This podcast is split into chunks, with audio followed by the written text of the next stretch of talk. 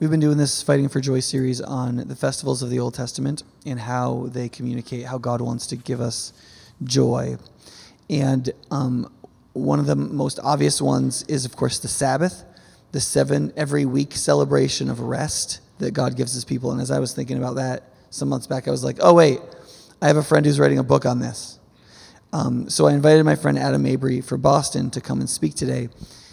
And um, he's here. So, a while back, um, an associate of mine, I was talking about like studying a little more on this, and she gave me a book on like rest.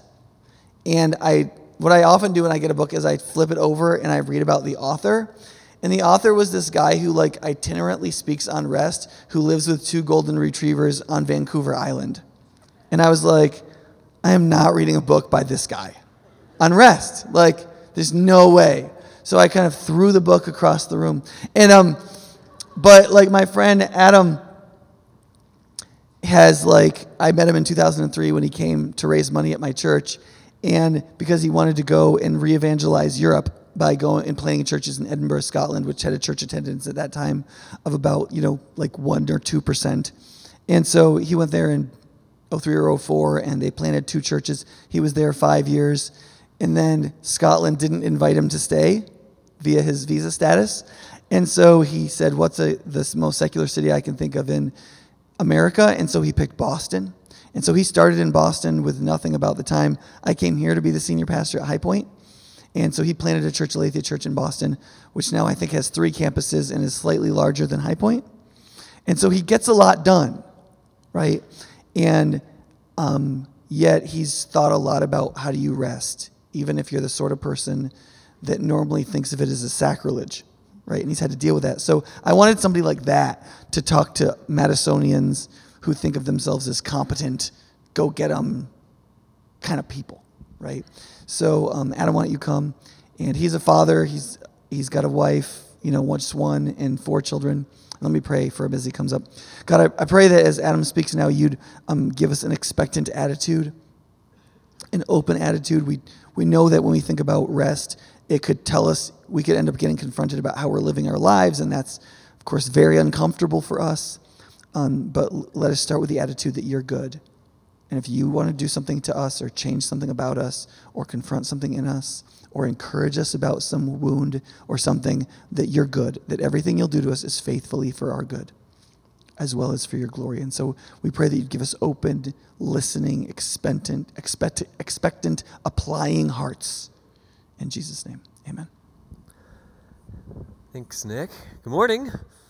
How are you doing? It's good to be with you. Um, I'm very glad to be here in, in Madison. Uh, yes, uh, Nick is correct. I am from Boston. Um, originally born and raised in Panama City Beach, Florida, where uh, college students go to break commandments. And uh, that's where I met Nick, not related to that endeavor. Um, at least, not on my part. I can't testify. um, hey, just before I get started, um, and since I just saw Nick leave the room, uh, you have a great pastor. You have a really, really great pastor. You, you have a great pastoral family. Yeah, go ahead. um, he's rare. Uh, I, I uh, when, when I'm not doing book stuff, uh, I, I consult my network of churches and do a lot with church planting, and I, I assess a lot of pastors and church planters. And you have a very rare human being. So praise God uh, for him, and his awesome wife, and their and their amazing kids. anyway, um, yeah, so I, I, pastor Aletheia Church in Boston, and uh, we are nestled between Harvard and MIT, and um, that that makes me sound like I'm smart or that I know what I'm doing. I have a I have a degree in music from a state school, and and God sent me to preach to Harvard people, and I think that's hilarious. Um, and so I'm not super smart, but I do play someone smart on Sundays, and that's almost the same. Um, uh, I, I, am very glad to be with you here, though, as you have been in this teaching series, Fighting for Joy and then Rhythms of Joy. I, I appreciate the idea of fighting for joy because joy is, in fact, something uh, for which you must fight. Happiness is cheap and easy, it is the junk food of the American dream. But joy, joy is the, is the diamond found in the mine of the Christian scriptures and the Christian life. You got to dig for it, but when you find it, man, it's way better it's way way better and so i'm glad that you guys have been thinking about that and reflecting on that and then in this recent series like what what does it look like to practice rhythms of joy. And yeah, rest is definitely one of those. And, uh, and, and so it, it's, it's hilarious to me that, that I'm the one telling you about rest because I'm not known for being a particularly restful person. In fact, this weekend, while I was hanging out with Nick, he was like, You're exhausting. And I was like, Well, you're wrong, but that's okay. Um, uh, so it, it's, it, is a, it is a very great pleasure to be with you. I, I like to introduce my family whenever I go somewhere, and so this is them. Uh, this is my growing collection of humans. Um, and uh, yes, uh, um, top right, that's my wife, Hope. She's amazing. We are high school sweethearts. I met her in math class when I was 15. Um, uh, she, she got an A, I got a C because I was distracted. Uh, so we've been together for a while. Um, these are the people we created. Uh, Alana is my little girl clone, bottom left. She's about to turn 13, so you can pray for me. Um, she's uh, she's great though. Uh, top left is Nora. She is my she's my warrior princess, man. She's amazing. She is um, constantly just outside exploring, and uh, is, she's a really cool kid. Cole uh, just won his first basketball uh, tournament uh, yesterday. I'm pretty excited about that, given my stature that I created someone that's decent at basketball. I'm pretty fight your genes, man. Pretty excited. Um, and then Wyatt, uh, top center. Wyatt is part of a new program uh, with Al Qaeda. Um, it's a it's a pilot program they do where. they, they put children who destroy everything in the homes of American families kind of a long term goal. Um, and why, why it's great. Um, Wyatt's uh, initials spell the word wham, which ironically is the sound he makes most frequently. He is all boy, all the time, just jumping off stuff, constantly dirty, bleeding for reasons we don't understand. Just he's uh, he's uh, he's our version of going out with a bang in terms of one's reproductive life. So uh, yeah, uh, we're we, we we like we we like him, and, and it's it's it's really fun to be with you. At some point, I'll you know bring them here hopefully, and then uh, you know maybe he can destroy your church building or something. I don't know. Um, uh, it's also nice to be in a church with a building. Our church is all rent space, and our, our largest congregation meets in a YMCA gym. And so I'm like, ooh, just constantly walking around like this. Ooh. Um, so at some point, maybe the Lord will give us one of those. But today, I'm not preaching you about that. I'm preaching to you about rest. And so if you have a Bible, you may open it to the book of Exodus and the book of Deuteronomy. Exodus chapter 20, Deuteronomy chapter 5, or if you just rather not, it's going to be on the screens.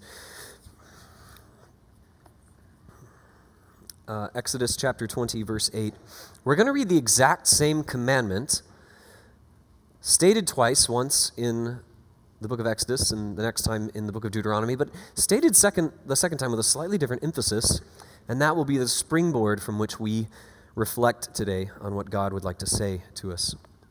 Remember the Sabbath day to keep it holy. Six days you shall labor and do all your work, but on the seventh day is a Sabbath to the Lord your God. On it you shall not do any work, you, your son or your daughter, your male servant, your female servant, or your livestock, or the sojourner who is within your gates. For in six days the Lord made the heavens and the earth the sea, and all that is in them, and rested on the seventh day. Therefore, the Lord blessed the Sabbath day and made it holy. And then, if you turn over to the book of Deuteronomy, chapter 5, we read this Observe the Sabbath day to keep it holy, as the Lord your God commanded you. Six days you shall labor and do all your work, but the seventh day is a Sabbath to the Lord your God. On it you shall not do any work. You, your son, your daughter, your male servant, your female servant, your ox, your donkey, or any of your livestock, or the sojourner who is within your gates, that your male servant and your female servant may rest as well as you. You shall remember that you were a slave in the land of Egypt and the Lord your God brought you out from there with a mighty hand and an outstretched arm. Therefore, the Lord your God commanded you to keep the Sabbath day. This is the word of the Lord. Let's pray. God, thank you for the scriptures. And thank you, Holy Spirit, that you are among us when we gather and we open the Bible. You promised Jesus to send the Spirit to lead us into all truth, and I pray you do that now. I pray, Father, not just for an informational meeting, but a transformational encounter with the living God today. Lord, there are people in here who are just decades old in the Lord, and they, they live wonderful lives, and they're great, and this is just a wonderful celebration of who you always have been and there are others here who are barely making it to church and uh, feel at the end of their tether and are living through hellishness right now in different areas of their lives. There are some here who have not yet trusted Jesus, and some who think they have but truly haven't. So, Lord, you know us all. and you know our situations, and you care deeply. So would you minister to us through the preaching of your word? In Jesus' name, amen. Um, a few years ago, I was at a conference and uh, minding my own business, attending, and, uh, and I think I had to teach a seminar. And I got an email while I was there from, from uh, the company that is now my publisher uh, saying, Hey, we, uh, I want to meet with you and talk to you about writing a book. And so my response was like, you know, I was pretty excited, felt a little flattered, like, oh, this is really exciting. And I thought, surely these people have heard of, you know, the things that I'm known for, like planting churches or preaching the gospel or looking great whilst bald or something. And that's not what they wanted to talk to me about. We got together and uh, sat down with this very nice gentleman named Carl. Carl said, we, we, we followed you for a little bit and we, we want you to write a book. And I was like, really? Cool. I love writing. Uh, what, what do you want it to be about? And they're like, we want you to write a book on rest. And I was like, what? That's a terrible idea. I think you might have emailed the wrong person because I am a twitchy New Englander. I live in Boston. I, my, my, my accomplishment thing is, is at a level 10. I mean, I walk by coffee pots and they start. Do you see what I'm saying? Like, the kind of person that I am is I get things done. I only require five or six hours of sleep at night. I shoved my four year degree into two years just because I could. Like, I, I'm, I'm a doer. I get things done. And you want me to write a book on rest? No. Um, but a while ago, I, I, did a teaching series on rest because I'm awful at it. And I thought, well, I live, I am an achiever in a city of achievers, and maybe we should all learn how to stop. In fact, the conversation started something like this. It was about May, and I was sitting down with our staff, and I was like, okay, summer's coming up, and here's what I'm thinking it's the summer of growth. And I cast this big vision for like all these things we could do. And my staff were like, hey, Pastor Adam, we hate that. We're all a little tired maybe we could learn to stop. And I was like, what is this rest of which you speak? so I started to study the Bible, and what I learned was that I'm really bad at it, and so is pretty much everybody else. In fact, in 2013, I hit the darkest part of my life that I have yet experienced. Our church was growing. Uh, we'd just gone from uh, one to two services, and at the same time, uh, we were launching a new congregation in downtown Boston. And uh, we had an 18 month old child that refused to sleep at all, ever. Some of you have this child. Some of you have only had one child, and, and you sleep train that child really well, and you're proud and arrogant, and you think you're a good parent. And then I was you. and then God gave me Wyatt, and I realized, Lord, I'm sorry. Um, and, and at the same time, we had also bought a new home, which normally is a really fun thing, but I live in Boston, and all the homes are really old. My home was built just, you know, a decade or two after the Civil War ended, and it was a uh, and it hadn't been remodeled much since. And so me being the son of a contractor and custom home builder had to get to work. So I'm working probably 60 hours a week at this point. I have a child that will not sleep. I have a house that needs probably 20 hours of uh, work uh, a week of work just to make it like livable. I'm ripping out drywall and putting in bathrooms, and I hit the outer limit of my capacity to achieve. I'd never found it before, but I found it then. And I went into the deepest, darkest depression of my life. It was awful and I was a horrible human to be around. I was filled with self pity and anger and angst. And uh, up to that point, I thought that depressed people just needed to like cheer up a little bit, a little, little pep talk. That's not true. I know that now. Um, and I learned that I have to learn to stop and rest and so I want to share with you a little bit of that journey today, uh, particularly out of the scriptures, because the rhythm of rest is absolutely critical for your capacity to find joy in God. And if you don't learn to stop, you will live a life that preaches a very different gospel from that with which you affirm with your mouth. So, in the Bible, we read today two different kinds of, of scriptures. I mean, the same command, rest, but given for two different reasons. And I want to, I want to tell you a little bit about why the, those commands were given. The rhythm of rest is extremely important first because the rhythm of rest is about who rules.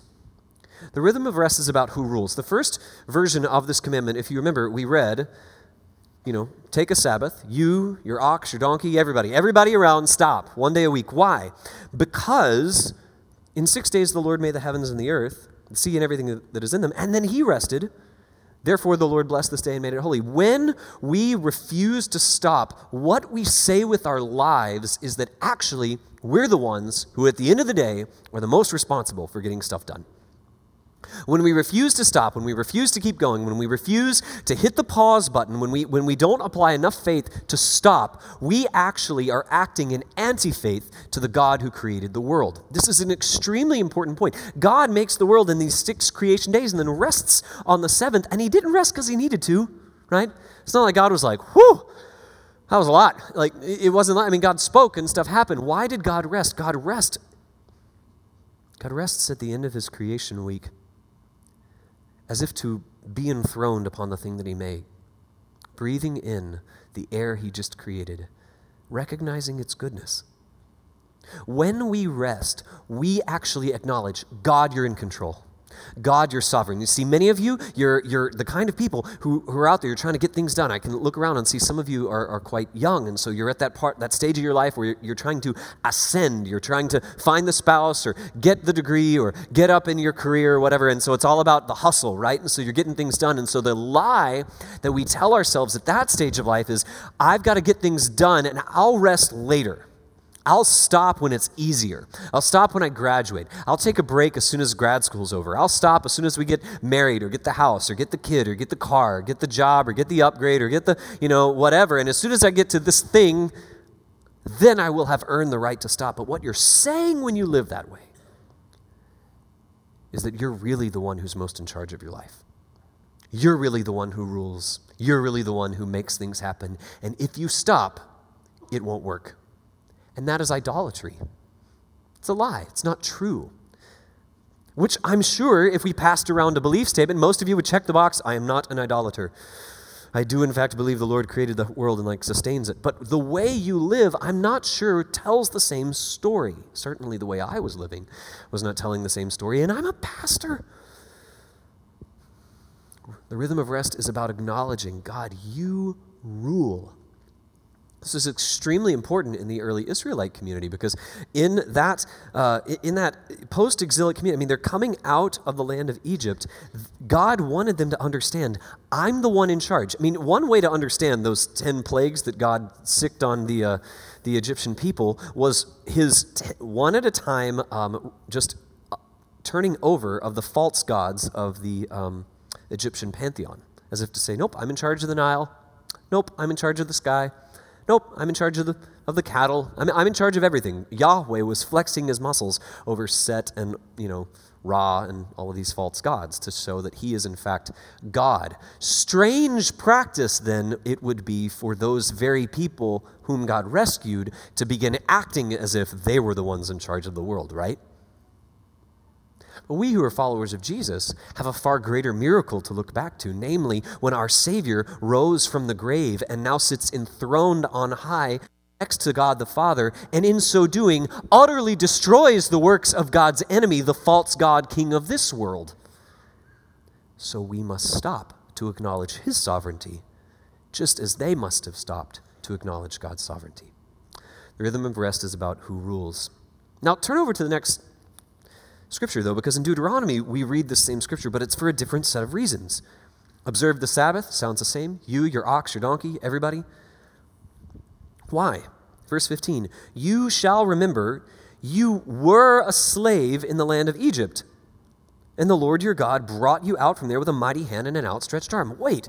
So, the first reason that God gives for our resting is to acknowledge the fact that He's the creator and you're not. The second reason is to acknowledge the fact that He's the Redeemer and you're not. Rest is about who redeems. The rhythm of rest is about acknowledging I cannot rescue myself from that chaotic hellishness which exists in me and outside of me, which seeks to destroy me. When I stop, I stop to remember God is the one who saved me. I am not the one who worked really hard to either become savable or save myself. Conversely, when we refuse to stop, we the very people who preach the gospel of salvation by grace through faith alone do a lot other, of other things to suggest it's not really quite true. I mean, imagine this. The very people who worship uh, God, who said as his final words, It is finished, come along quite quickly behind him and say, But yes, not quite yet. That's what we do with our lives through endless, ceaseless labor. It can especially happen to those of you who are involved in church. Some of you have really, really mistaken doing church things with knowing and abiding in God. They're not the same. I'm a big fan of church volunteers. We have lots of volunteers that make our church work, and I'm thankful for them. But I just tell them all, like, if you think that this, like you're doing for God, is somehow to be mistaken for your, your abiding with Him, or if your attitude isn't there, stop. We'll fold the chairs ourselves. You need to be with God. Rest is about who redeems you. God wanted His people to acknowledge he is the Savior. The, the story of the Exodus is actually where we get the language of redemption. It literally means to buy back. They were to remember that at one point they were the wholly owned property of Pharaoh, a false god king who was the false mediator between a false pantheon and those people. It's the same thing for us. According to the book of Ephesians, chapter 2, verse 1, you were all dead in your trespasses and sins and in the ways in which you once walked, following the false God king of this world. You were born that way into slavery to him. But God, by grace through faith, has sent his son Jesus to rescue you, to bring us through a better and newer Exodus. So our restfulness must acknowledge our rescue. And when we refuse to stop, we betray our lack of trust in that story. Certainly the case for me. I was believing, like, unless I worked really hard, unless I did these things, the gospel wouldn't advance. As if God was waiting thousands of years, going, What are we going to do? Oh, good, Adam's here. He has a degree in music. Everything's going to be fine.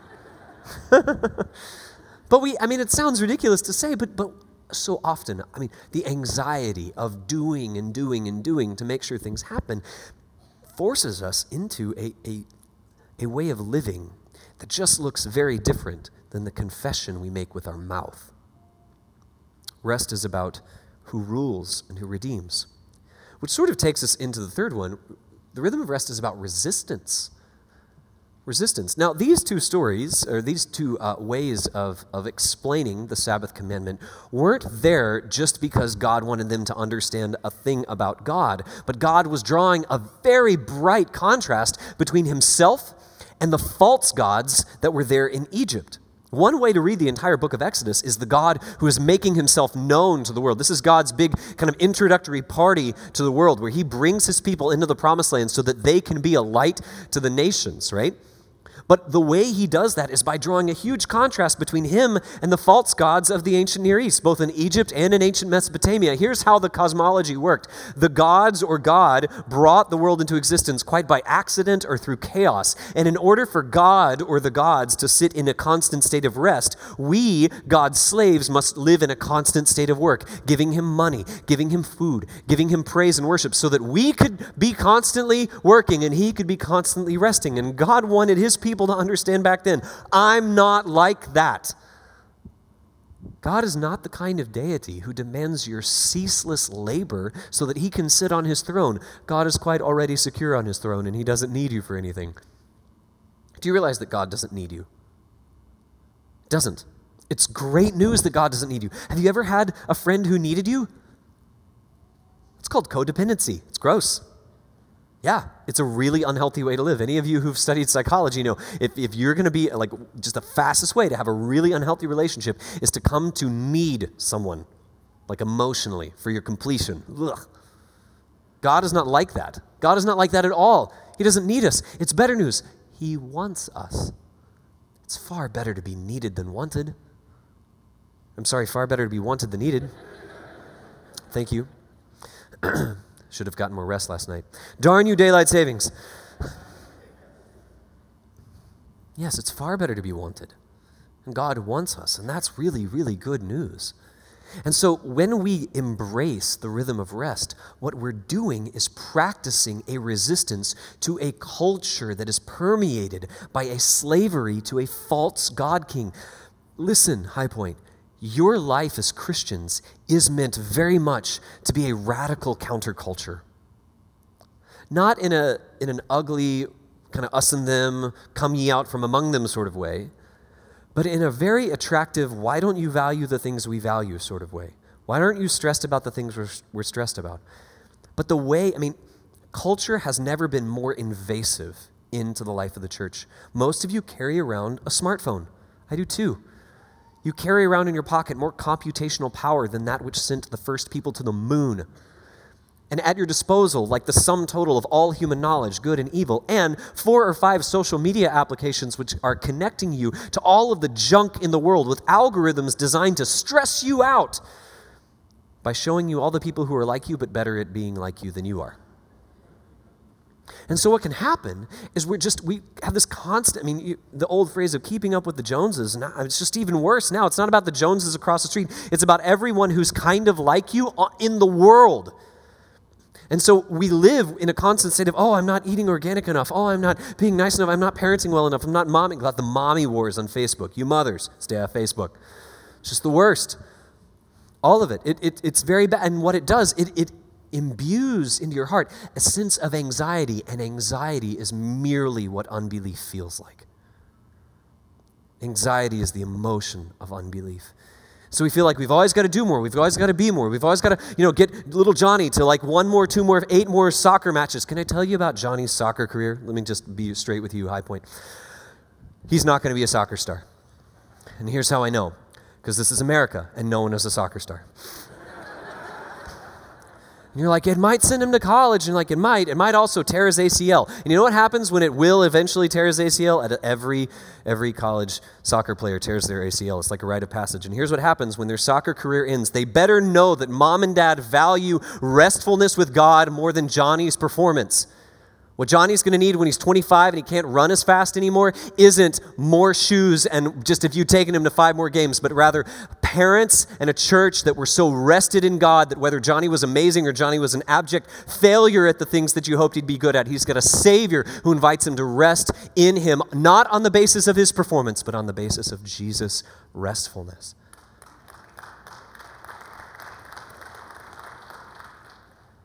That, that's, that, that American dream, part of it is really good, and part of it is really gross and acidic to your soul.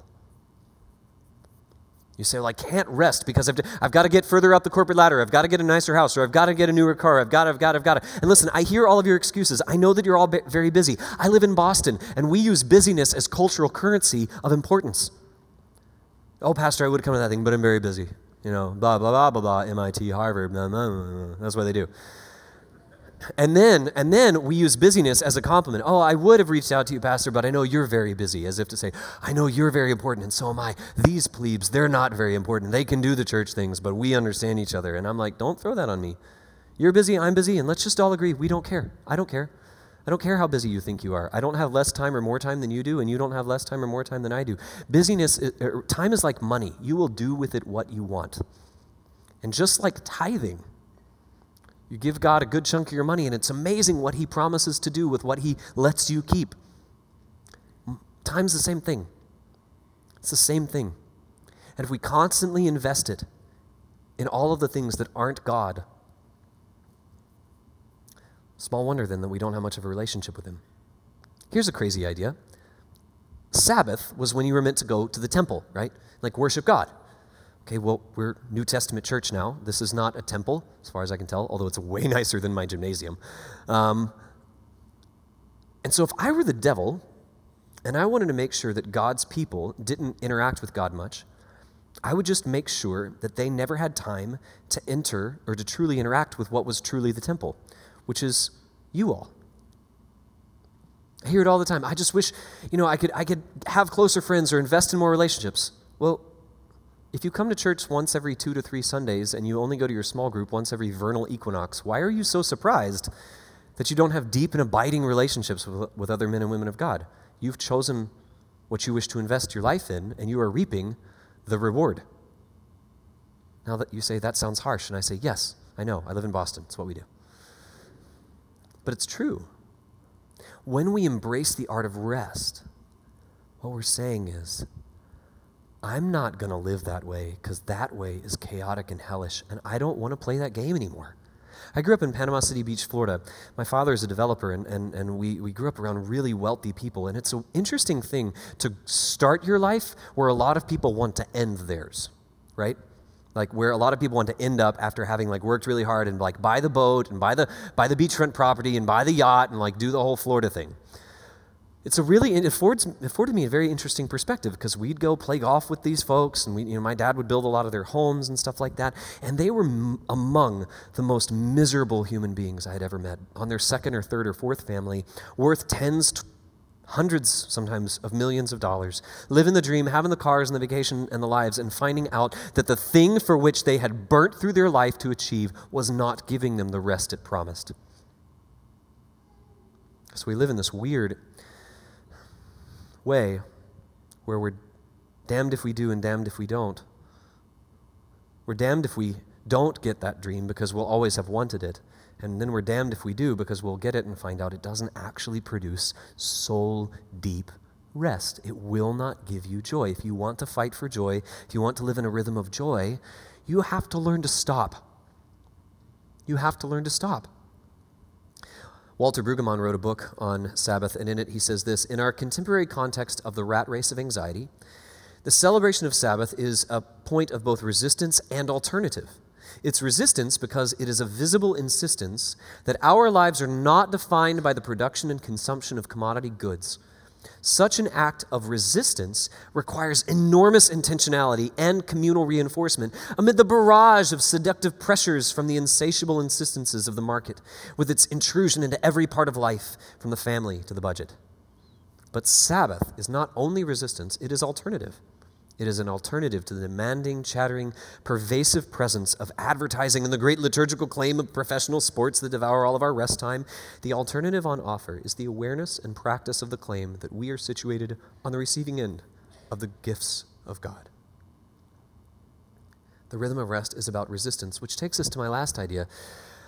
I think the rhythm of rest is about time, as in, it's about time that you give it a whack. Like it's about time that like it is actually about time in the way you use it, and it's about time you you try. The rhythm of rest it, it does inquire, it require, as Brueggemann suggests, a high degree of intentionality and a huge amount of communal reinforcement. And so when I was coming out of the dearth of my depression, I began a practice of stopping.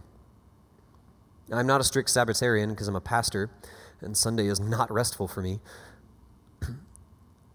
So mm, Sunday, you know, I tend to work like 18 or 19 hours. So I, I stop on Friday. And I, I, Friday is holy of holies for me and my family. And I, it's, not, it's not that I become extra super holy on that day. I do read my Bible a little bit more. I might take a nap. I turn my phone off and I don't answer any emails really. And I try to be a bit more available to my kids and like do some things that are restful for me. And if you want to know how all that looks, you may buy the book or two to 3,000 copies, whatever. Um, But the point is, it, it, it, it, requires a practice. Some of those practices are daily. Like I've, I've, I told my assistant I'd like to have like a five minute gap between everything that I do in the day so that I can stop and just pray for the thing that I'm about to do and, th- and give God gratitude for the thing that I had just done. Weekly, I, I, I stop. Most weeks, I don't get real bent out of shape if something crazy happens and I can't. And then, like, annually, I stop and I, I, try to take a vacation. And look, I know all the excuses. I'm super busy. I have demanding kids. My job won't let me. I don't have m- enough money. Like, okay, I'm also super busy and have really demanding kids. And I pastor a church, and uh, we're not known for getting paid a ton. So I get it. But I'm trying. As Nick suggested, I'm not, I don't live with two golden retrievers on Vancouver Island. Um, I live with four rabid humans who don't pay rent as roommates and, uh, you know, constantly holding back the entropy of my old home and trying to advance a church mission and like write a book and like remain married well and like all of those things, just like all of you. But I've begun to practice the art of rest, and it's super rewarding most of the time. Sometimes it's amazing, other times it's more of an act of faith. But when I do this, when I embrace this rhythm, I'm acknowledging, God, you're the, re- you're the ruler of the world. I'm not. God, you're the redeemer of my soul, and I am not. And God, I'm going to resist the cultural pressure of this false kingdom of this world because I am a citizen of the kingdom of heaven. And eventually, at the end of days, the kingdom of heaven is going to invade and utterly displace the kingdom of this world, even as heaven and earth are reunited in a lasting embrace. And I'm going to live for that now. So it's an act of faith. This is what's so amazing about being a follower of Jesus is that we follow a Savior who invites us to rest in Him, not work for Him.